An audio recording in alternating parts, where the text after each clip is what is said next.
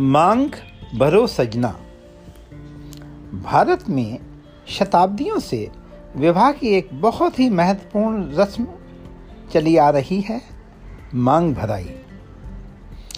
विवाह तब तक पूरा नहीं माना जाता, जब तक पति अपनी नई नवेली पत्नी के रिश्तेदारों और परिचितों के सामने मांग संदूर से न भर दे।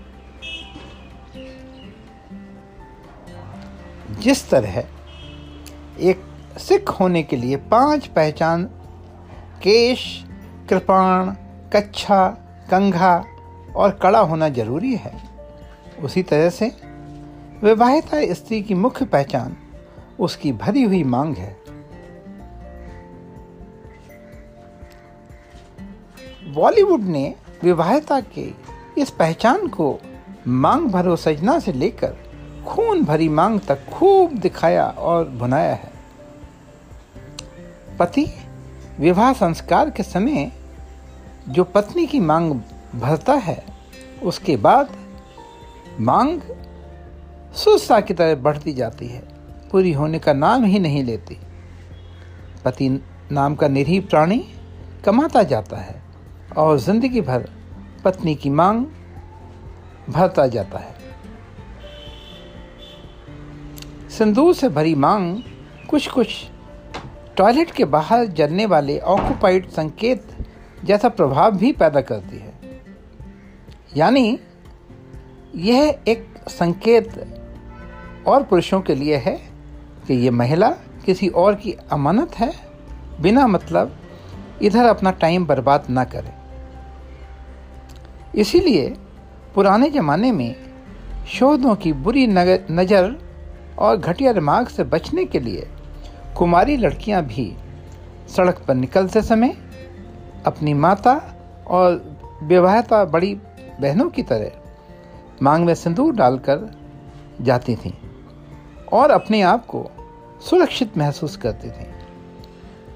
पर साहब, पिछले कुछ वर्षों से शोहदे लड़कों की क्वालिटी ज़बरदस्त तरीके से गिर चुकी है।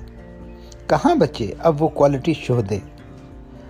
इन नए किस्म के शोधों पर मांग भरे होने या न भरे होने का कोई ख़ास फ़र्क नहीं पड़ता है। इसका अंदाज़ा आप सविता भाभी वाले कार्टूनों, इंटरनेट की निचली परत में छिपे सविता भाभी वीडियो क्लिप से भी लगा सकते हैं। मांग को लेकर एक और बड़ा संकट इन दिनों पैदा हो गया है। आधुनिकता की लहर के कारण स्त्री के कपड़ों का आकार दिन ब दिन संक्षिप्त होता गया है। उसी के साथ बाल भी संक्षिप्त होते गए हैं। इसलिए अब मांग निकालने और उसे भरने का स्कोप कोई खास बचा नहीं है। फिर भी जिन महिलाओं को अपने पति और परंपरा में थोड़ी बहुत आस्था बची है, वे होठों पर लिपस्टिक लगाने के बाद थोड़ा सा लिपस्टिक माथे पर झूलने वाले बालों के आसपास लगाकर औपचारिकता पूरी कर लेती हैं। लेकिन इस औपचारिकता का एक और उद्देश्य भी है। अपने पति को एहसास दिलाना कि उसे पत्नी की मांग पूरी करने का दायित्व, निर्वहन करते रहना है और करते रहना है।